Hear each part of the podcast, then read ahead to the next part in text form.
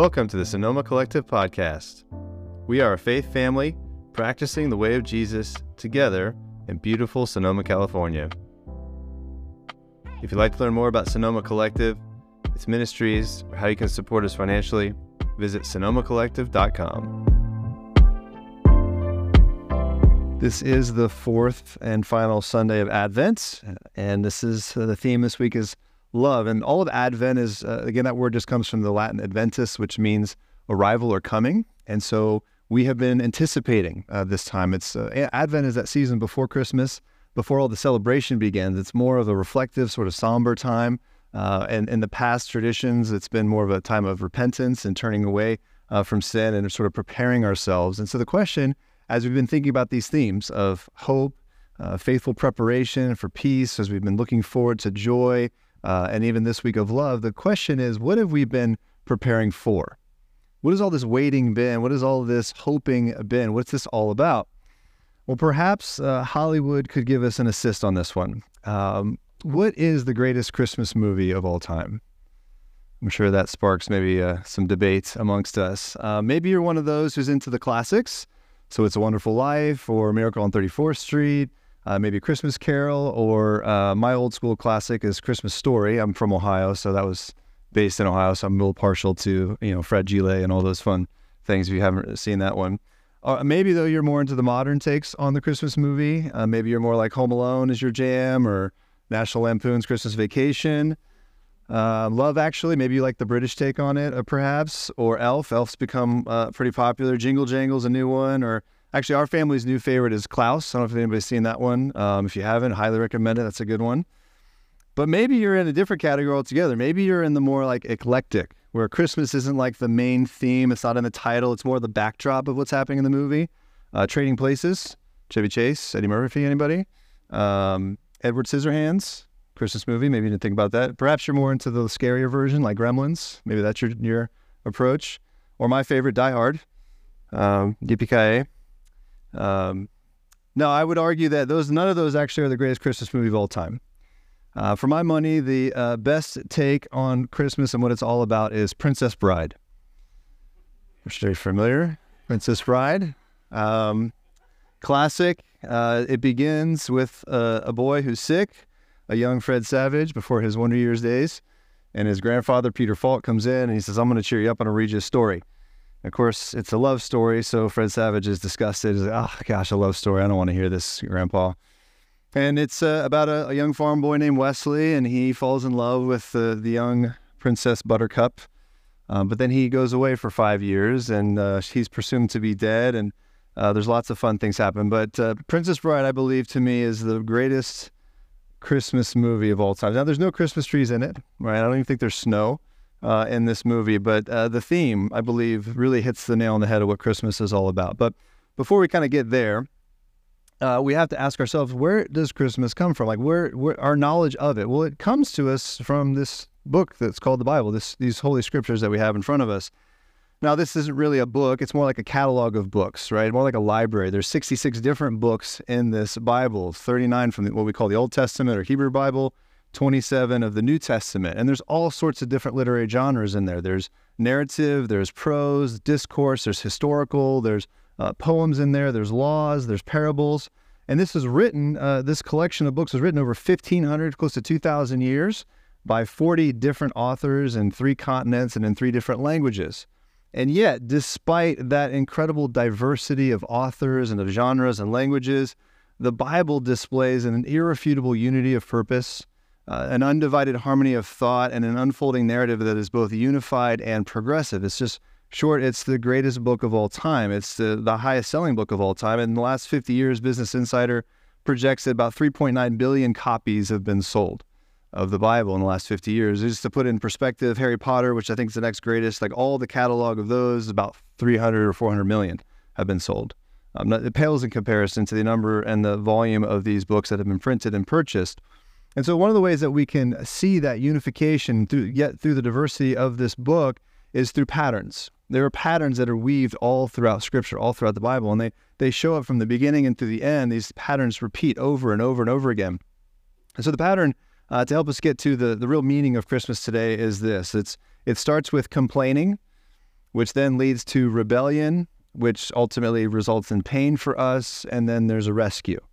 And so we complain, and we'll see that the, the those that are uh, being talked about in Scripture, they complain about God.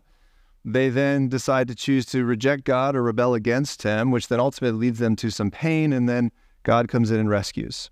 And this is a pattern that gets repeated over and over again. It's like a wheel that revolves over and over, like the wheels on the bus, round and round it goes. We just see it over and over and over again from beginning to end. Uh, this pattern first shows up in the garden, the very beginning, first few pages of Scripture, uh, God has created humanity in His image to co-rule with Him, and everything is great, everything is good. And uh, then there's then there begins to be the seed of doubt that is sown. Like, is is God giving you everything He promised? Is He holding out on you? And so even though it's not outwardly verbalized these complaints, you can tell there's some, some wrestling with Adam and Eve. They don't fully trust God. And so they decide to reject his commands and reject his invitation to trust him in all ways. And so that, of course, then leads to some pain. That leads to them realizing, oh my gosh, that, that there's there's good and bad in the world, and and now we're, we're separated from God, and they're afraid of God, and ultimately it results in their uh, being kicked out of this ideal state, this ideal place in God's presence, with uninterrupted relationship, perfect harmony between God and one another. And then, yet, in the beginning of that, as God's eh, saying, okay, well, we, we've got to keep them out of the garden lest they eat of the tree of, of life and eternal life and live in that state because that's not how we are designed to live forever. He starts this rescue plan. And he says, look, the seed of the woman is going to crush the head of the serpent, the evil one, when ultimately there will be a redemption and this will all be made right again. And so this this pattern starts to emerge, and it doesn't take long for us to see the pattern again. Uh, a few chapters later, um, things have really gone off the rails. Everyone is rejecting God and having nothing to do with them. And, and in verse 11 of Genesis 6, it says that the earth was full of corruption and wickedness. Anybody relate to that today? It doesn't seem like that just changed over the last few thousand years right? Full of corruption, full of wickedness. It's so bad. God says, Look, I'm just going to start over again. I'm just going to choose this one guy and his family, Noah and his family. We're going to try and do this over again. We see this pattern continuing to emerge. And then after after the, the flood, then there's a family that emerges and, and God starts to begin to really enact his rescue plan. This he starts what's called a covenant.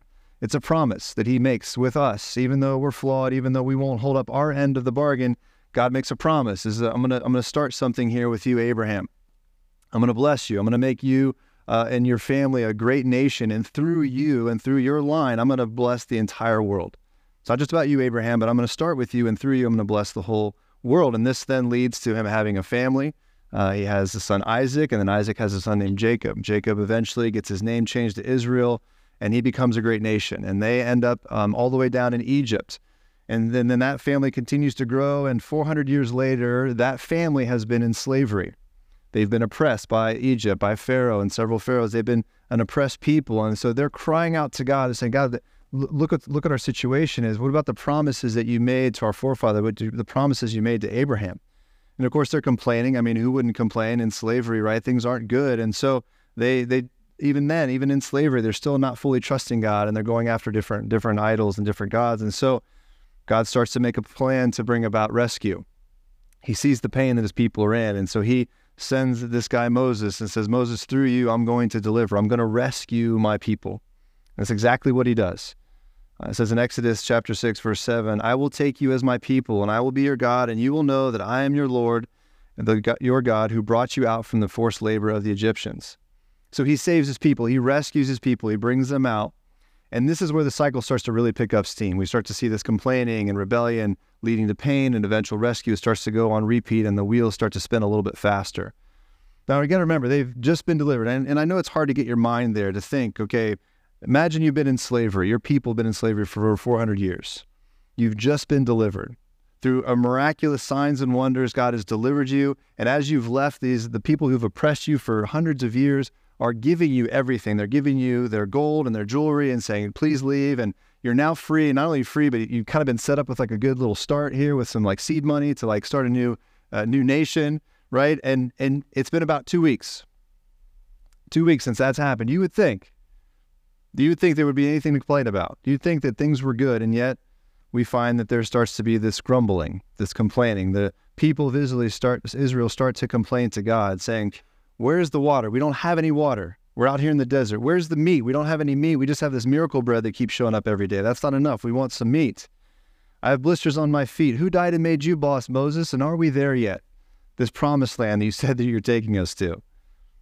A few weeks from walking away free from 400 years of slavery, with their pockets overflowing with gold and with jewelry given to them by their very oppressors, they take that very treasure that they were given and they fashion it and make it into a golden calf and say, this is who delivered us from Egypt. This is the one who has saved us. And again, we see this pattern complaining, rebellion, pain, and eventual rescue. And then eventually they, they make it to the promised land after a few fits and starts, and an extra 40 years wandering in the desert because of their complaining. And God warns them. He says, Look, you're going to go into this new land. It's beautiful. It's flowing with milk and honey. It's everything that you would want it to be. But be careful because those other nations around you, they're going to lead you astray. If you don't get rid of them, then you're going to fall prey to the things that they worship, the things that they think are gods that will deliver them. So be cautious, be careful. Of course, we probably can guess at this point what's going to happen, that they're not going to listen to God, and that's exactly what happens. And so they start to fall prey to these other idols. They start to worship these things. And I know for us in our in our current context, the, this word idol, we don't use it very often, but it's things like fame, it's like wealth, it's even security or family or relationships. We start to place those things as the primary things in our life. When God's saying, I'm the only one fit to serve as the primary thing in your life, the one that you're going to worship and obey, you can't let those other things take my place. And so what happens is those other nations, they start to take over. They start to be oppressors to Israel. Here they are in the promised land. And yet, because of their complaining, because they don't trust God, they rebel against Him, and they start worshiping false gods and false idols. It eventually leads to their pain. And of course, in their pain, they cry out to God and say, God, will you save us? Will you rescue us?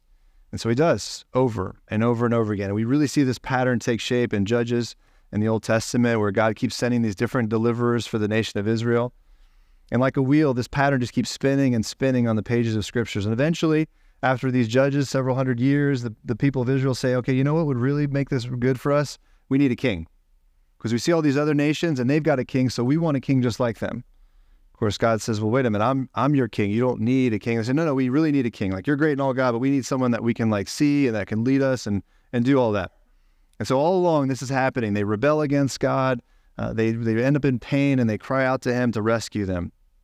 And all the time that this is happening, over hundreds and hundreds of years, God keeps sending these individuals to speak on His behalf. We call them prophets.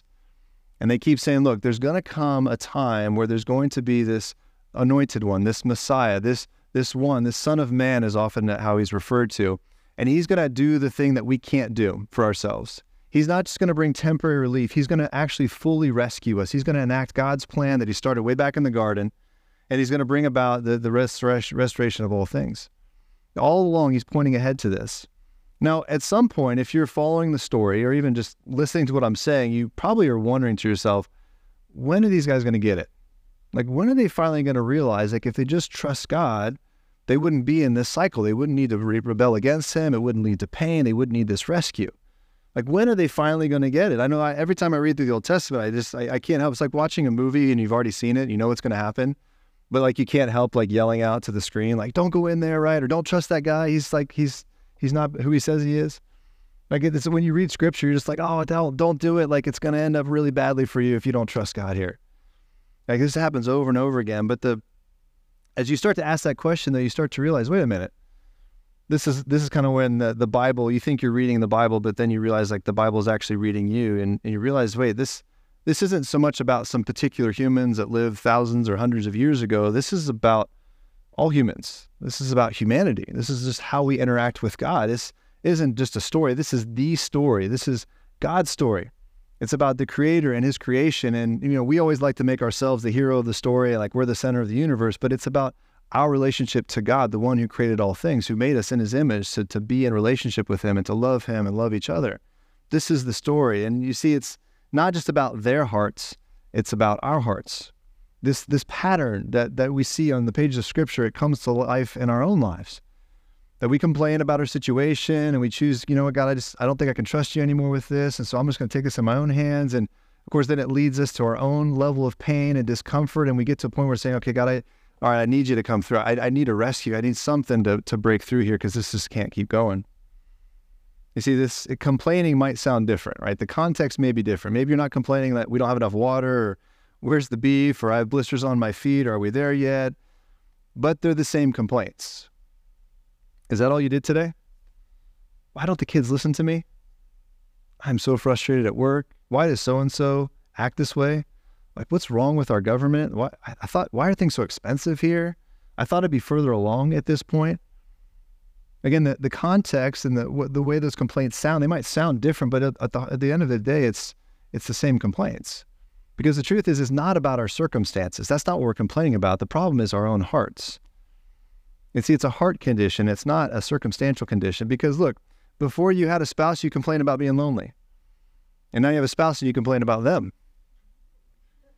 Before you had the job that you had, you used to complain about the job you had before or the fact you didn't have a job, and now you complain about the job that you have. There was a time in your life where you complained, I don't have enough money, and now you have that money you used to complain you didn't have, and now you have that money that's not enough, and you complain that you still don't have enough. It's not our circumstances. They, they're going to change all the time. The complaints aren't rooted in the circumstances, complaints are rooted in our heart. You see, it's a heart condition, it's a, it's a disease, it's called sin, and we're all infected by it. We complain, we rebel, it leads to pain. So then, what's God's response in all this? Or maybe a better question is, what would your response be to this? Like, if you had people in your life that were constantly complaining, choosing not to listen to the advice that you give them, the help that you want to give them, and then you see them in pain, and then what's your response to that? If anybody in the room's ever been a parent before, I know part of you wants to just be like, I'm done with this. Someone else take these kids, or perhaps it's your spouse you want to get rid of. But that's not God's response, is it? He doesn't give up on us. He doesn't blame shift and say, This is your fault. Look at look at the mess you've created. He doesn't just like scrap the whole thing, although he came close a couple times. Which by the way just makes it all the more believable for me that God is real, the fact that he was that close to just saying, forget this whole human experiment thing. No, his response is he rescues us. He goes after us. He says, No, you're worth it, and I'm going to bring about, and I'm to, I'm going to save you. Look at some of his promises Isaiah 9 6. For a child will be born for us, a son will be given to us, and the government will be on his shoulders. He will be named Wonderful Counselor, Mighty God, Eternal Father, Prince of Peace. Matthew 121 says, She will give birth to a son, and you are to name him Jesus, because he will save his people from their sins. John 1:14 The word became flesh and dwelt among us. We observed his glory the glory is the one and only son from the father full of grace and truth. In Romans 5:8 but God proves his own love for us in that while we were still sinners Christ died for us. And why? Why would he rescue us? I mean we wouldn't rescue each other half the time and we wouldn't even rescue ourselves a lot of the times why why would he do this why would he rescue us well I think Princess Bride gives us a little clue we see young Westley, and you know he he makes famous this line as he's loving uh, and falling in love with Princess Buttercup. He says, "As you wish." Right? How many ladies in here would just love for their man to say, "As you wish," all the time, "As you wish." And so he goes away for five years, and, and he's presumed dead. And then Princess Buttercup gets um, betrothed to the evil uh, King Humperdinck, much to her uh, displeasure. And so she gets then captured um, and she's taken away and she's uh, been captive. And so the guys that capture her, they're on a on a boat and they're sailing away, and all of a sudden they see in the distance they see a ship, and the ship keeps getting closer and closer, and they're trying to get away, but they can't. They realize, oh, maybe this is the dread pirate Roberts, the pirate who's who's killed all kinds of people, this guy that's made famous, and so they think they'll oh we'll lose him by going to the cliffs of insanity. As they go to the cliffs of insanity and they climb up to the top of it and think surely we've we've bested him, but no, he starts climbing up uh, this pirate figure, this man in black, starts climbing up the, the, the top of the cliffs, and they get to the top of the cliffs, and they have a secret weapon. They have a Spanish swordmaster who then is going to you know vanquish him, but unfortunately, he gets bested by the man in black. He actually defeats the Spanish swordmaster, and then he goes on and he defeats the giants. He outmuscles him and puts him in a headlock. As if that weren't enough, then he has to have a battle of wits with this Sicilian, and he tricks him into drinking poison, and yet none of that can stop uh, this man in black. And soon uh, he then has Princess Buttercup. She thinks he's the Dread Pirate Roberts, which he is. And then she decides that the only way she can get away is she, uh, it takes a moment where he's distracted and pushes him over the cliff. And as he's falling down the cliff, he cries out and says, As you wish. And she instantly realizes, wait a minute, this is my Westley. I've just pushed him over the cliff. What have I done? And so the natural response is, I'm just going to throw myself down the cliff too. So much like Romeo and Juliet, she just throws herself over the cliff and she rolls all the way down to the bottom. and then realizes that this is her long lost love who she thought was dead. And they then have to survive the fire swamp and the quicksand and the RUSs and all those things. And yet, the story's not over because then he gets captured and then he gets tortured to almost dead, mostly dead, actually. And yet, nothing stops our young Westley from going after Princess Buttercup. You see, that's the secret of Princess Bride. It's this pursuing love. This nothing's going to stop me, not a Spanish fencing master, not a giant, not a Sicilian mastermind, not the cliffs of insanity, the, none of these things, not even being mostly dead, is going to stop me from pursuing you, my love, Princess Buttercup. And this is the secret of not only Princess Bride, this is what we're all longing for, isn't it? We all desire this. We all want to be intimately known, seen as valuable, accepted for who we are, and, in, and pursued and loved. And in a word, it means that we are pursued. Every one of us, there's a deep longing within us that we want someone or there's somebody to see us like that and to say, You're worth it. And I'm going to I'm going to continue to chase after you as long as I can. And yet, when we think about this love that Westley shows Princess Buttercup, God's pursuit of you, it makes Westley look like a, a lazy couch surfing bum, quite honestly, and how he pursues you. You see, Advent is about one crucial thing it's about God pursuing us, God pursuing you.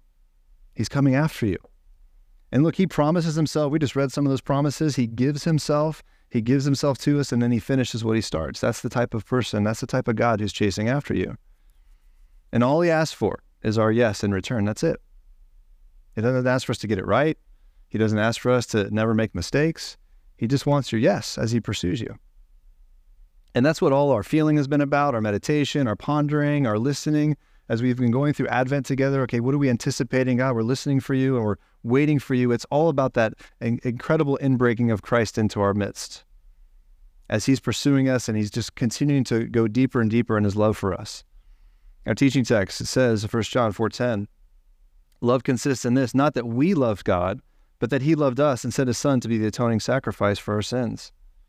See, there's always been about God pursuing you, God pursuing me. That's what we've been waiting for. That's what we've been anticipating. That's what we see with this uh, Christ being born to us. One of the names given to him is Emmanuel, God with us. Truly, he is God with us. He is the light piercing the darkness in our lives and the broken places so that he can bring healing and bring life to each and every one of us. That's why he came. It's the turning point in this great rescue plan that got initiated in the garden that ultimately will be fully culminated when he comes again we are in this all already but not yet phase, right? Where God, God has come, Christ has come. 2,000 years ago, he came, he was born. Historically, uh, no one argues that this man named Jesus actually lived 2,000 years ago. But he also promised that he would come again. And in the second coming, he's going to make all things new again. He's going to bring together heaven and earth. He's going to make all the wrongs in your life right. We will be with him in eternity for all time. And so, as we just think about this, what does this love look like? If if you give me a, a moment just to kind of share a few just thoughts about this divine love that God is pursuing us with, and that He'll never give up on us. Now, unlike other types of love, we, we don't have categories for it, right? When you go to the supermarket, right, there's all the different uh, greeting card catalogs, like there's for wife, for mom, like there's all those different things. We have to just blow those up completely when we think about God's love for us. Like He doesn't fit neatly into our categories of love. He uh, redefines all those things. He's, you know, even the idyllic Westley and Buttercup type of love doesn't even really paint the picture fully of what God's love for us looks like. I mean, first we have to just remove any independent standards we have of Him because ultimately He's the one who defines it. Uh, earlier in this passage, as John's writing to encourage uh, young followers of Jesus in verse 8, it says, The one who does not love does not know God because God is love. Like it's it's who he is. Like he's the one who created it. He's the one who defines it. And so uh, I love uh, Thomas Brooks' uh, quote on this. He says, "The only ground of God's love is His love." Like it just we just have to start there. It's this is, is utterly unique. So what are some things we do know about His love? Uh, if you still have your Bibles, uh, flip to 136, Psalm 136, uh, a little bit earlier in your in your Bibles. There's 150 psalms. It's right in the middle of your scriptures. Psalm 136, it's a song of praise. If you have titles in your Bible, it might say God's love is eternal. There are 26 verses in this psalm. The first three implore us to praise God and to give him thanks. And then there's 22 verses that talk about what he's done and the promises that he has kept. And then the last verse, verse 26, once again invites us back into thanking God for all his goodness. But you might notice something as you're looking at that there. Every single one of those 26 verses ends the exact same way. His faithful love endures forever. Over and over again, like a repeat. It's like a record on skip. It's just his faithful love endures forever. Don't forget to give him thanks. This is what he's done for you. His faithful love endures forever, over and over again. Now, one of the things that uh, Scripture is lacking is there are no um, bold or highlights, right? We don't have that. that. Those weren't literary devices then. So, one of the ways that the, the, the writers of Scripture let us know that things are important is they repeat things. Uh, they want to say, look, if, the, if you see it multiple times, this is like really important. Pay attention to this. And notice what the, what the author of the psalm is doing. Every single verse over and over and over again. And these were poems that were written, and a lot of times they were songs sung by God's people that over and over again to remind us and remind ourselves that his faithful love endures forever. God's love is faithful, meaning that he will never go back on his promise to you. Even when you're unfaithful to him, even when you want nothing to do with God, he is the one who is faithful. This is also that his love endures, meaning that it has strength, it has lasting power. It's not going to run out no matter how far you run from God or how much poor choices you've made or how unlovable you might feel you are, God's love is more powerful than that. It endures. And finally, it's forever. It lasts forever. It is eternal. Before you existed, God loved you. He is the beginning and end, the Alpha and Omega. There was no beginning of God or end of God. He is the uncaused cause. And so He has always loved you for all of eternity. He is limitless, which means His love for you will continue to grow without limit for all time. That as you continue to exist, and if you say yes to Jesus, you'll be with him forever and you'll never reach the end of the love that he has for you. His faithful love endures forever. So, one of the things about this holy, divine love, this utterly unique love that we get to experience from God, is that it is eternal and it will not run out. Uh, Romans 8, 38 and 39 says this For I am persuaded that neither life nor death, nor angels nor rulers, nor things present, nor things to come, nor powers, nor height, nor depth, nor any other created thing will be able to separate us from the love of God that is in Christ Jesus our Lord. It's a beautiful passage to remind us that nothing can separate you from God's love. Nothing done to you, nothing you do, not your circumstances, not where you live, not the language you speak, nothing can separate you from the love of God. Another way of understanding this, another way to get at this is that the only way that God can act towards you, if you are his child, if you said yes to Jesus as Lord and Savior, if you've allowed him to be Lord of your life, is that the only way he can act towards you is by loving you. He can't do anything else. He is obligated to love you because that's who he is. But it's not a chore for him. It's not like he's put out for loving you, right? I mean, I'm sure you have some people in your life that it is a chore to love them. That's not how God sees you. He loves you and he actually likes you believe it or not. Even on the days you don't like yourself, He loves you and likes you and is continuing to pursue you. And so everything that He's brought into your life is an act of love. Whether that be pain or suffering or difficult circumstances, that's an act of love. Or whether it's a, a it's a breakthrough or it's a blessings so many that you can't count, they're all acts of love because it's the only way that God can interact with you. It may not feel like it at the time. Like, why, why would he have me go through this? And yet all of it is for your good because it's loving. Like you don't just as as a parent, you don't just give your kids everything they want. That's not loving. Right? That's just lazy. And I'm I'm there half the time, I gotta be honest. Right? It's when, when one of them says they, they want something, it's really easy to say no. But when like all three are like, oh man, it's hard. God bless you guys with more kids than that. Everything he brings into our life, trials, breakthroughs, all of it is an act of love because it's for our good and it forms us and shapes us more into who it is we're supposed to be. But as incredible as this divine love is, as uh, eternal and forever lasting, as much as it endures, as much as it's unstoppable, you've got to receive that love for it to take effect. I remember when I was learning how to drive, um, my mom's Mazda 626, 1987, quite the vehicle. And uh, it was a manual. I don't even know if they make those anymore. Um, doesn't seem like it. But I remember the hardest part was the clutch, right? Getting the getting it into gear, not grinding the gears, right, and just making sure I had to have the clutch engaged in order to shift the gears, right? Um, but even nowadays, even on a, on an automatic, right, if you're stuck in neutral, you can have your foot planted to the floor on the gas and you're not moving an inch, because unless that gearbox is engaged, so that the axle can then take the power from the engine and apply it to the wheels and they can turn, you can't go anywhere.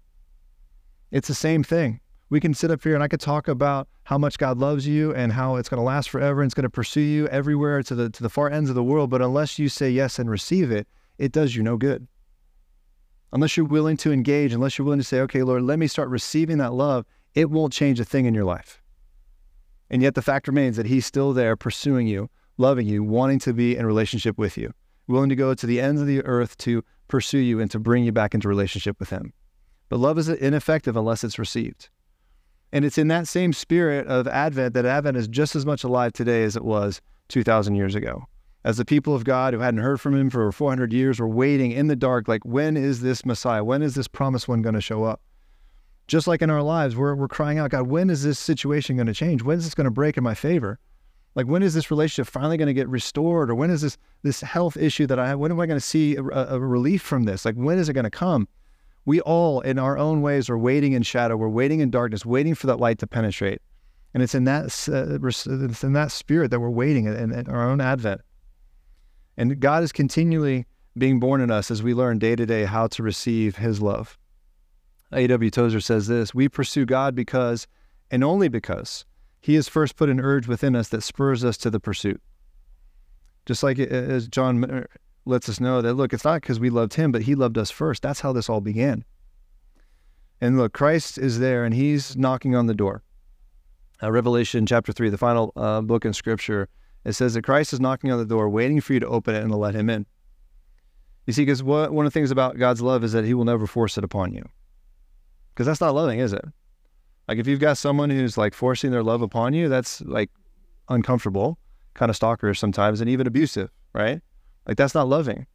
God's given us choice. He's given us the ability to say yes or no to his invitation. And he's going to knock and he's going to be there. And he's always waiting for you to say yes and invite him in. But he'll never force himself upon you. And this is what it looks like to have communion with God. It means to simply take the time to receive his love, to receive it into our minds, to our hearts, into our bodies, to find space, quiet in our life, as, as hard as that might be for some of us, and just to sit and receive and just say, God, I want to receive your love right now. Would you pour out your love and let me receive it? And that's not a one time engagement, it's not a one time practice, but it's a continual thing. And if you start to do that, you'll start to see something happening inside you. You'll start to see and start to think about things differently. But it's about us uh, do, being intentional. I mean, this isn't going to happen by accident. You're not just going to walk in here some Sunday or be doing the dishes all of a sudden and be like, oh my gosh, God loves me. And maybe. I mean, God can do whatever he wants. There are times when people have a profound experience like that where it just feels like the, you know, like everything stops. And it's like, wow, I'm, I'm really sensing God's presence. And praise God if that's how He encounters you. But the fact is, most of us is going to take, it's a habit we have to form. We have to create the space and the time to allow God to pour out His love into our lives. And this is what Christmas is all about, isn't it? It's about Him living into uh, our lives. It's about us receiving His love and then turning that same love to the world around us. Because ultimately, as amazing as that divine love is from God, that utterly unique love that will never stop and will last forever, will pursue us everywhere, when we finally do receive it, something happens. We realize it isn't actually just for us alone. You see, we're meant to receive it so that we can then turn around and share it with others, so we can give it away to other people. I'm going to read to you guys a, little bit uh, larger passage, uh, First John, right around what, what our teaching text is. And I just want you to just to listen. You don't have to read in your Bibles; it's not going to be on the screen. I just want you to listen. How many times John implores us to love other people? I'm going to start in First John 4, verse 7. He says this. Dear friends, let us love one another because love is from God, and everyone who loves has been born of God and knows God. The one who does not love does not know God because God is love. God's love was revealed among us in this way God sent his one and only Son into the world so that we might live through him. Love consists in this not that we loved God, but that he loved us and sent his Son to be the atoning sacrifice for our sins. Dear friends, if God loved us in this way, we must also love one another. No one has ever seen God. If we love one another, God remains in us, and his love is made complete in us. This is how we know that we remain in him and he in us. He has given us of his Spirit. And we have seen and we testify that the Father has sent his Son as the world's Savior. Whoever confesses that Jesus is the Son of God, God remains in him and he in God. And we have come to know and to believe the love that God has for us. Verse 18 There is no fear in love. Instead, perfect love drives out fear because fear involves punishment. So the one who fears is not complete in love. We love because he first loved us. If anyone says, I love God, and yet hates his brother or sister, he is a liar. For the person who does not love his brother or sister whom he has seen cannot love God whom he has not seen. And we have this command from him the one who loves God must also love his brother and sister. I mean, again, on repeat, uh, John saying, Look, yes, God's love for you is incredible and you need to receive it, but the whole point is so that you can then turn around and love other people. Because if you're not doing that, then you've missed it. You still haven't figured it out. You still haven't received that love that God has for you unless you've turned it around onto other people. And look, we discover this type of love when we finally start to quiet our lives a little bit. We, we get rid of some of the noise and we enter into the stillness of God's peace and we start practicing this joy of living in relationship with God and receiving His love. And as we do that, we start to be transformed in ways that we can't even feel really or understand completely. But it's this revolution that starts to happen. There's this transformation that starts to happen. And then as that light starts to emerge more in our life, we start to shine that light to those around us, to our communities, and to our families. And, and, in short, it's Christ who, eh, through Jesus, God is pursuing his love to us and it's sowing some seeds. And those seeds are going to start to pursue other people. Uh, William Temple says this love of God is the root, love of our neighbor, the fruit of the tree of life. Neither can exist without the other, but the one is cause and the other effect. If you say that you love God, there should be some evidence. What is that evidence? How well are you loving other people? And not just the ones that are easy to love, the ones that are difficult, challenging, the ones you'd rather not love, if you're being perfectly honest. The root, in order to do that, if you want to love people well, conversely, then you've got to be rooted in the love of God. You've got to be receiving that. You have to have that affirmation, that confirmation, that satisfaction that you are seen, known, and loved from God if you then want to be able to pour out love to people that make it really difficult to love them. That's where the root comes from, and the fruit will show itself. Uh, I love John Calvin's quote. He says, Whatever a person may be like, we must still love them because we love God. So, bad news today, you don't have any excuse. You've got to love the difficult ones if, if you say that you love God. I mean, if you don't love God, that's fine. You don't have to love them at all. Don't worry about it.